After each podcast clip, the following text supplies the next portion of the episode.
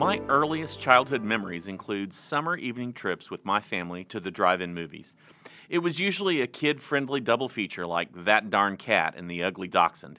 My sister and I rarely made it through the second film without falling asleep, but those were great times. Alas, the days of the drive in movie theater are on the wane. Folks in Northwest Arkansas have only two more weekends left to experience it locally. The last remaining drive in theater in the region, Fayetteville's 112 Drive In, will close at the end of the month. Hi, my name is Rusty Turner. I'm the editor of the Northwest Arkansas Democrat Gazette, and I am your host today for the Know the News podcast. And today, we're going to talk about the end of an era. Stacy Ryburn, our Fayetteville reporter, has a story coming for the weekend editions for our readers, taking a nostalgic look back at the 112 Drive-In, its history and legacy in our community. Hi, Stacy. Hello, Rusty. And we've also, also got a guest today. It's Anthony Bowling, and he's worked at the 112 Drive In since I think 1987. Welcome, Anthony. Hello, and nice to meet you guys. All right, thanks for being here. Stacy, let's start this way. Tell us a little bit about your story. Give us a little bit of a summary. Well, at this point, I think the cat is out of the bag for most people um, in the know. The 112 Drive In, it's been in operation since uh, 1980 and it's been a beloved spot for a lot of people, myself included.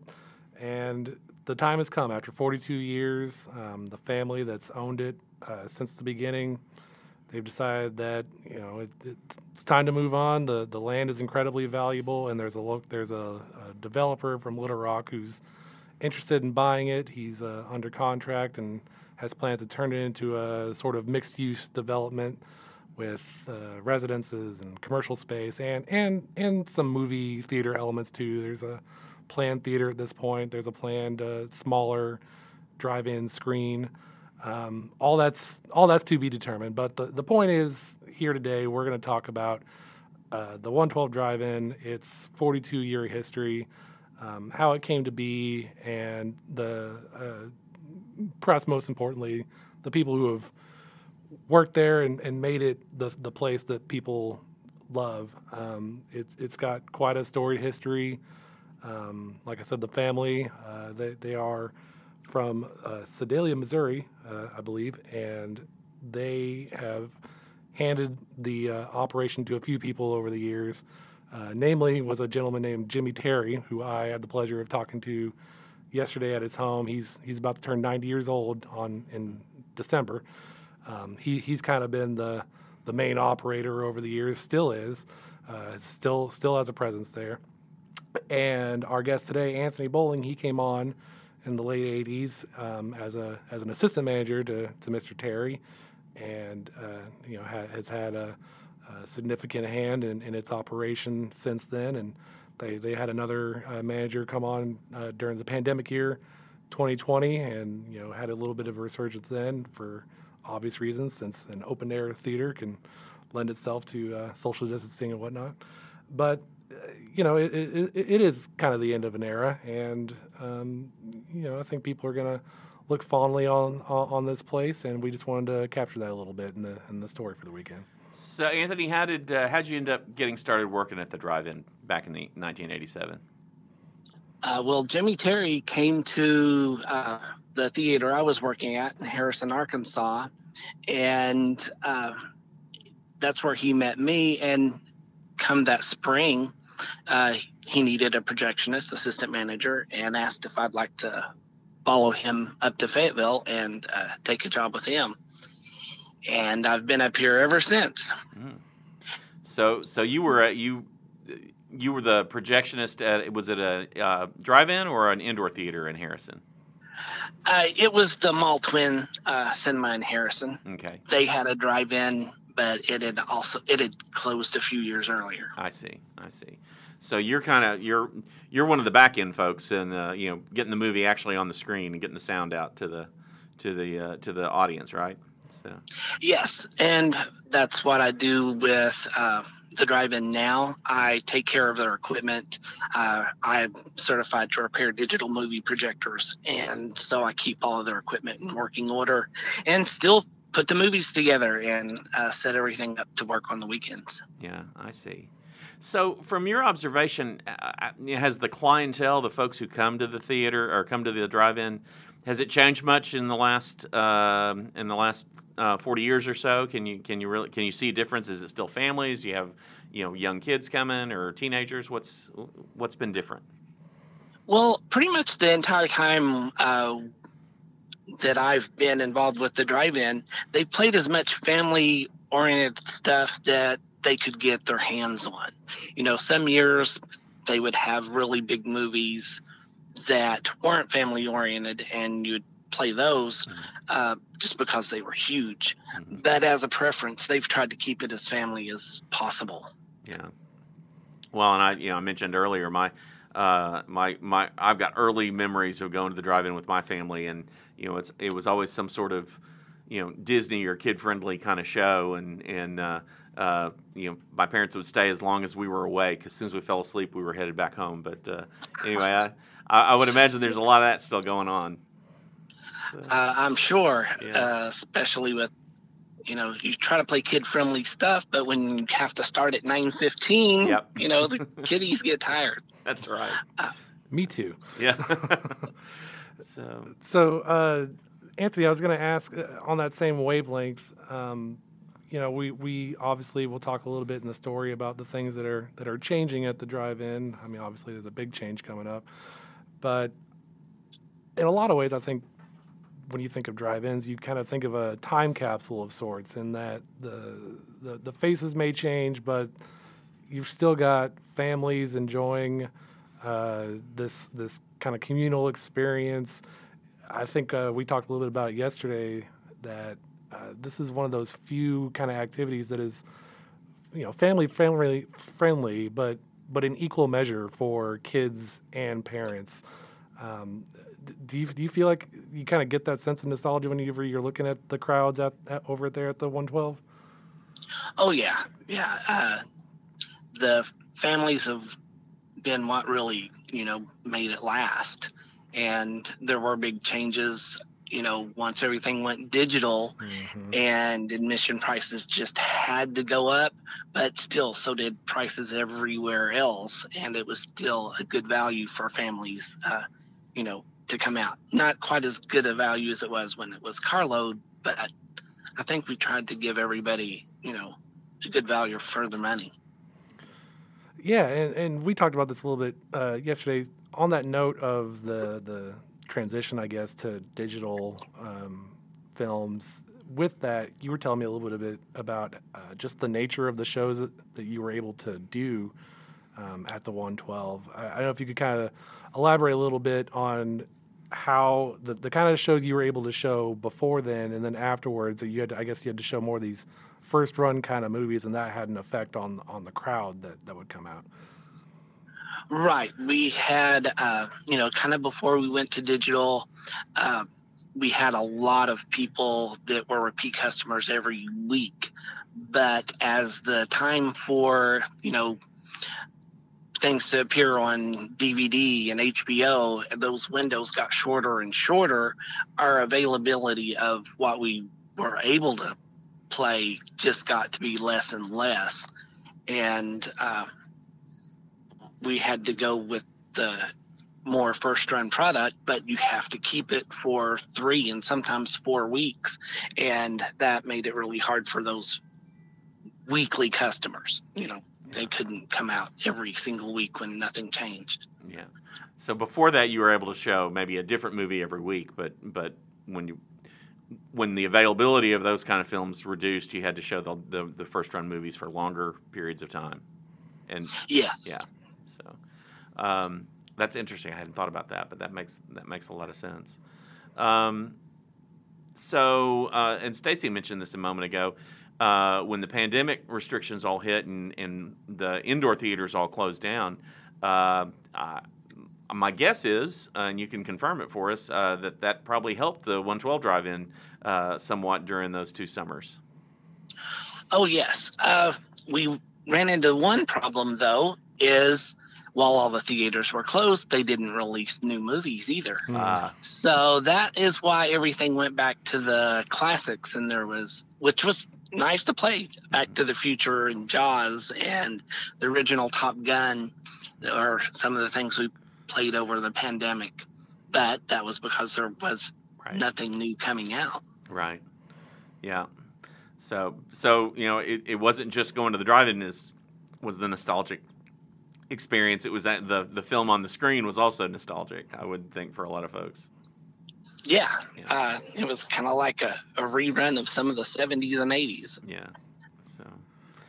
Um, so do you have any favorite memories of the drive-in you'd like to share? Anything that stands out that that that you know, uh, funny or heartwarming that uh, that, that that that that you'll tell your uh, your family about for years? Sure. I, I did think of one thing uh, after you mentioned that.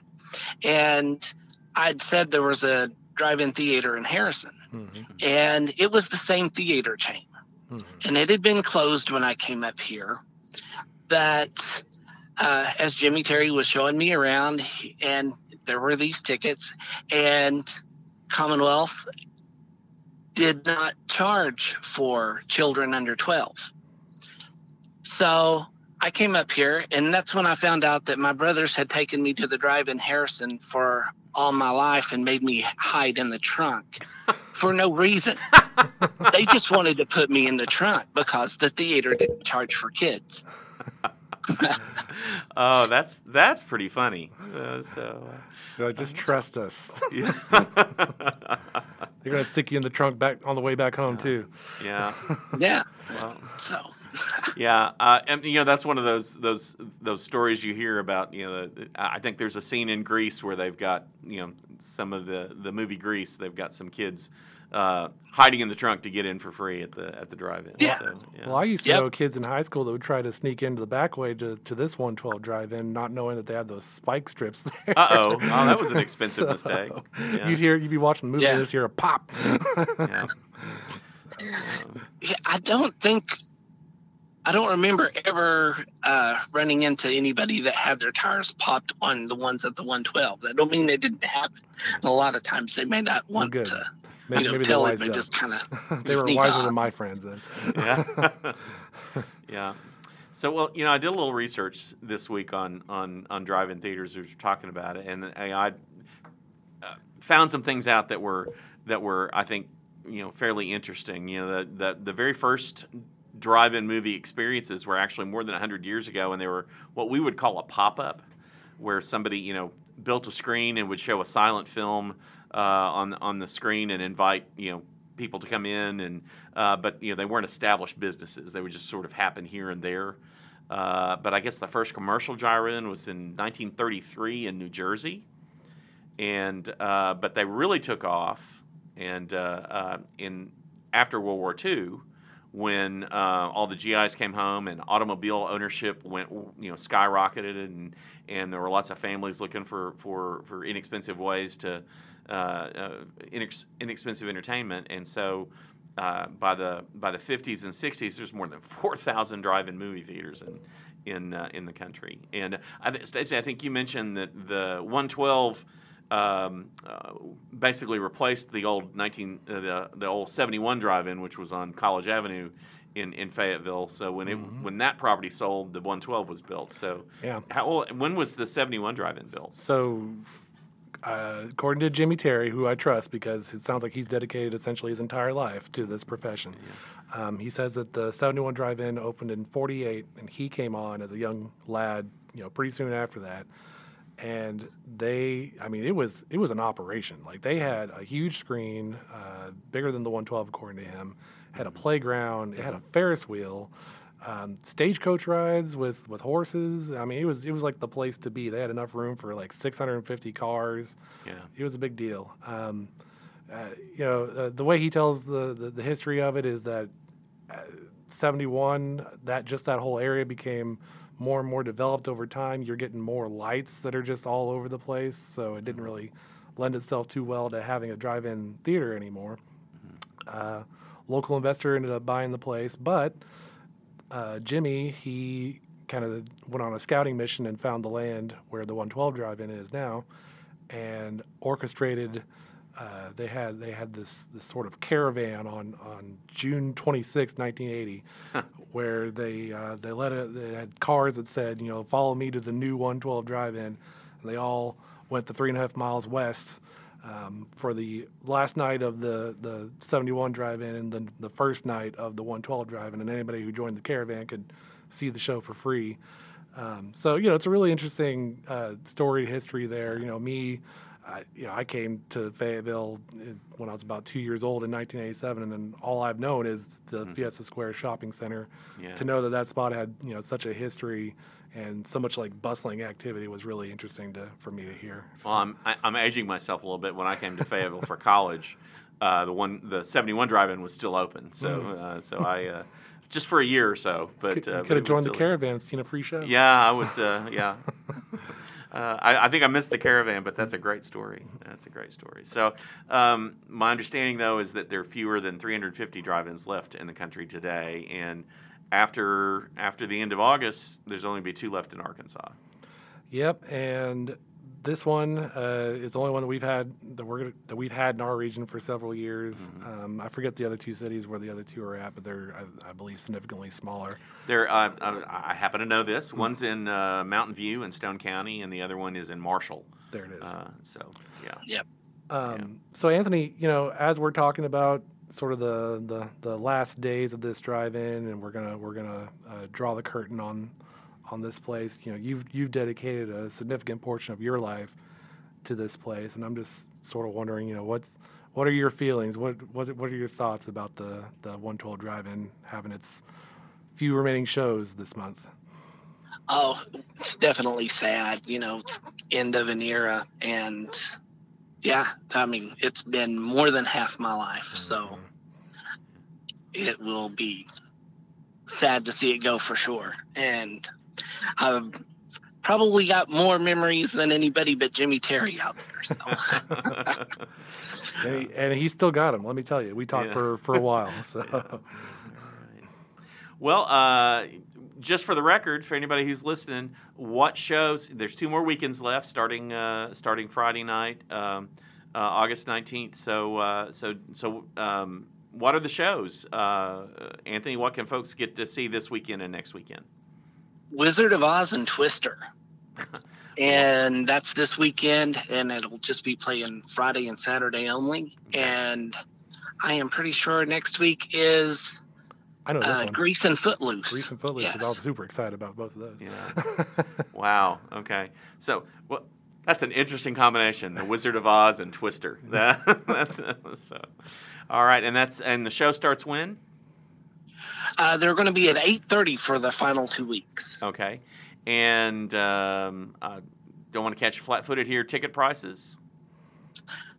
That I'm not involved with anymore. Okay. I couldn't right. swear. I, I went recently, right. and it yeah. was five dollars okay. per person. Wow, so. what a bargain! yeah. So, all right. Well, um, uh, Anthony, I really appreciate you spending some time with us and talking about the the, the drive-in. It's uh, you know been there uh, been there a number of times uh, myself um, since I you know started college here and and uh, the years we've lived here. So uh, uh, it'll be I know it'll be missed by a lot of folks, but we appreciate your time and telling the story so that we can we can uh, we can let the other folks who who read the story have a little nostalgia and a little fond memory of the past. Yeah, it was great talking with you guys. I've had a good time. Yeah, right. Anthony, I want to thank you not just for you know being a good sport for the story, but you know when we start talking about memories and whatnot, I certainly have mine from my time. I'm a Fayetteville kid, and uh, I, I, I told you yesterday I maintain that the 112 Drive-In has the best fries in all of Northwest Arkansas. Those things are delicious, and I'm going to miss them. So, yeah. yeah uh, let's see. I forget where who our supplier is for that at the moment. Uh, it was Benny. I, I wasn't going to quit. I wasn't so, going to quiz you, but I know they're good. So. Yeah. yeah. All right. All right. Uh, All right. We'll talk to you guys maybe eventually sometime. You All never right. know. Might have some IMAX questions. I hope so. I hope so. Take care, Anthony. Thanks for your time. You're very welcome. Take care. Bye bye. Be sure to check out Stacy Ryburn's story about the 112 Drive-In in this weekend's editions of the Northwest Arkansas Democrat Gazette. There's plenty of other great content coming your way as well. Medical professionals expected suicide rates to spike during the COVID 19 pandemic, but the number of deaths nationwide from suicide only had a slight rise and are now falling. Still, one suicide is one too many. We've got a story about suicide rates in Arkansas coming this weekend from Lorinda Jinks. Janelle Jessen will take a look at how esports are growing rapidly in local high schools.